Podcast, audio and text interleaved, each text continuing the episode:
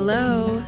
Welcome back to the audio version of We're All Friends Here, a weekly column for people asking life's big questions. This week I am reading you the essay from April 16th, 2022, last Saturday, which is called How to Become a Resting Place for Yourself and Others. Let's get started.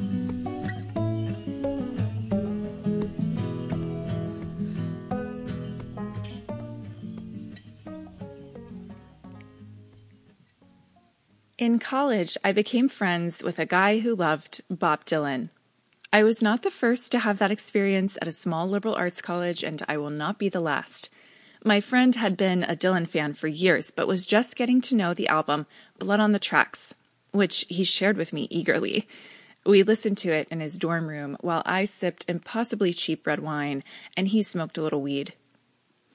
That spring, I played some other Dylan classics to get to know his work, but my friend's enthusiasm for Blood on the Tracks marked my foray into the world of semi sung white guy poetry. It was not a bad introduction. The album is about heartbreak, so it satisfied my need for deep feeling and stoked my fascination with finding something, in a romantic sense, that it would actually hurt to lose. These days, my allegiance to singer songwriters from the Dylan era rests firmly with Joni Mitchell. But every time I think about Blood on the Tracks, I remember what it is like to share a little music with a friend on a Tuesday night, to be naive and hopeful and full of longing for things we did not yet understand. It also reminds me of a simpler time when listening to an album with a friend on a weeknight was still possible. The albums we encounter during formative chapters usually stick with us, so Blood on the Tracks holds a tiny little spot on the inner shelf of my brain. I can no longer tell you the name of every song, but two parts I truly loved lodge themselves more deeply in my heart and to this day play from my internal speakers on command. One is Buckets of Rain which opens with five lines that feel like they were written for me. It goes like this Buckets of rain, buckets of tears. Got all them buckets coming out of my ears, buckets of moonbeams in my hand. You got all the love, honey, baby, I can stand. And the second is Shelter from the Storm which stands out to me not on the whole, but for its single line refrain that ends every verse. Come in, she said, I'll give ya shelter from the storm.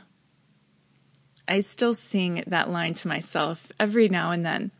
It gives a little nod to one of my hopes, which is that I might offer others some shelter, a sense of rest and safety along the way. Last Tuesday, when the subway shooting happened in Brooklyn, I was writing and did not immediately get the news. My best friend in Michigan messaged me when she saw the headline to confirm I was okay. I was. I passed the alert on to other friends in the area. In the hours that followed, I heard from three other friends and my mom. Being checked on gives you a good feeling. I learned that the person one of my closest friends is dating was supposed to be on the very platform where the incident occurred at that time, but was running five minutes late to work. In other words, he could have easily been there. That surreal little bit of reality made the shooting feel closer to home. Later that night, I was scheduled to attend a book event in Cobble Hill, which required me to take the Q and the R across Brooklyn. The Q and the R both run on the Yellow Line, which was the site of the shooting at the 36th Street station in Sunset Park. Hours had passed since the incident, and I decided to stick with the plan. When I entered my subway station, typically a low key place where I have never seen anything unsettling, I noticed five cops right off the bat. Usually there are none. As I walked by, one of them shook his head and said to his partner, What strange times. The obvious police presence made me anxious and reminded me that the gunman was not yet in custody. On the Q, everyone else must have been thinking the same thing. The collective energy was weird, extra quiet, a little tense. When it was time to change trains, I considered waiting for the R, which had most service suspended but was running on a very small stretch, but ultimately ditched the train to make the rest of the trip on foot.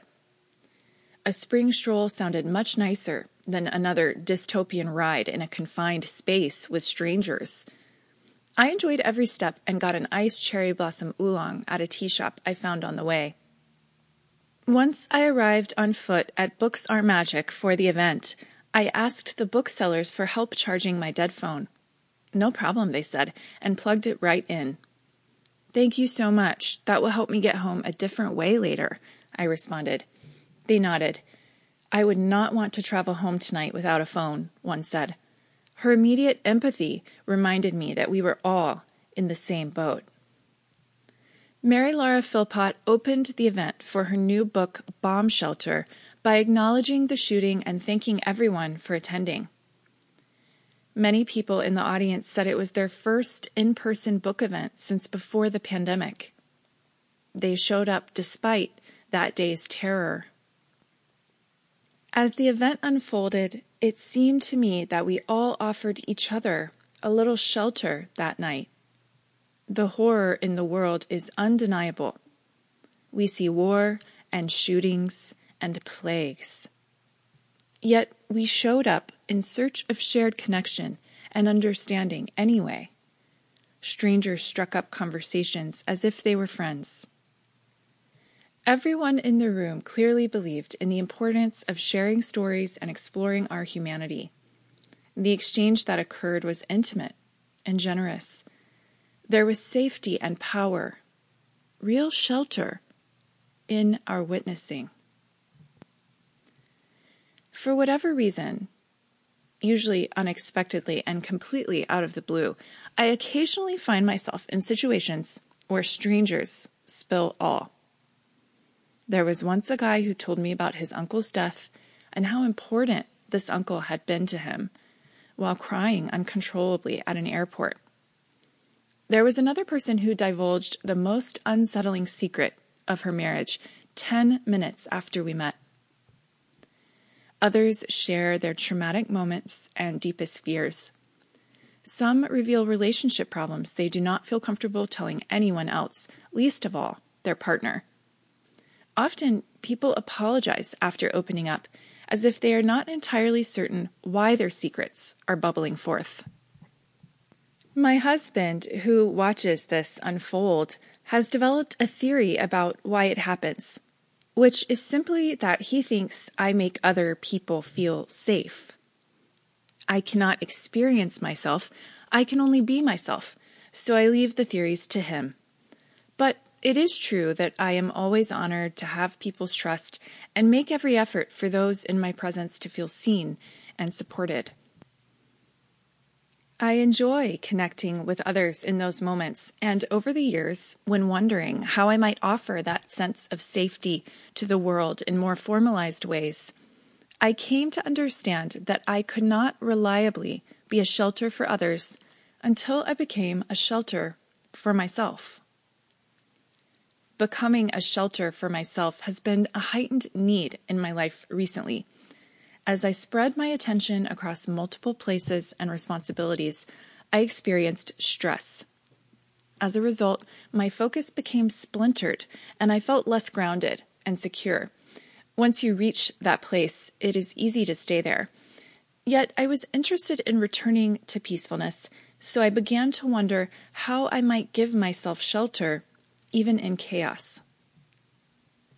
Whether it is a new, empty apartment, a fraught subway ride, or a busy neighborhood bar, I want the fullness of myself to arrive, wherever I am. If I feel split into pieces, experiencing my intrinsic wholeness becomes impossible, and I am left untethered, which is never a good feeling in a storm. In those moments, the way back to wholeness is simple. My only option is to reconnect to my breath, my spirit, my heart, my bones, my cells. This return is a sacred act. When I go back to myself, the choppy waters grow still. Coming back to wholeness feels like I spread a blanket out in a beautiful field where everything around me is in bloom and sit down. From there, I gently extend a hand to all those distracted parts of myself and invite them to join me on the grass. Once I bring the scattered bits of my heart back together, I find shelter from the storm. Only then, building a haven one plank at a time, can I turn towards others and invite them to sit beside me.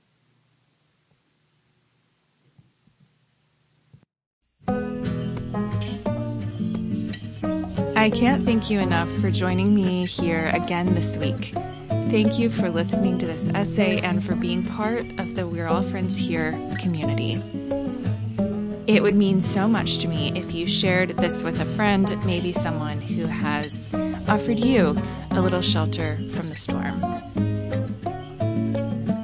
It is a deep honor to meet you in this space and to have your attention and your presence. So, again, thanks for sharing that with me.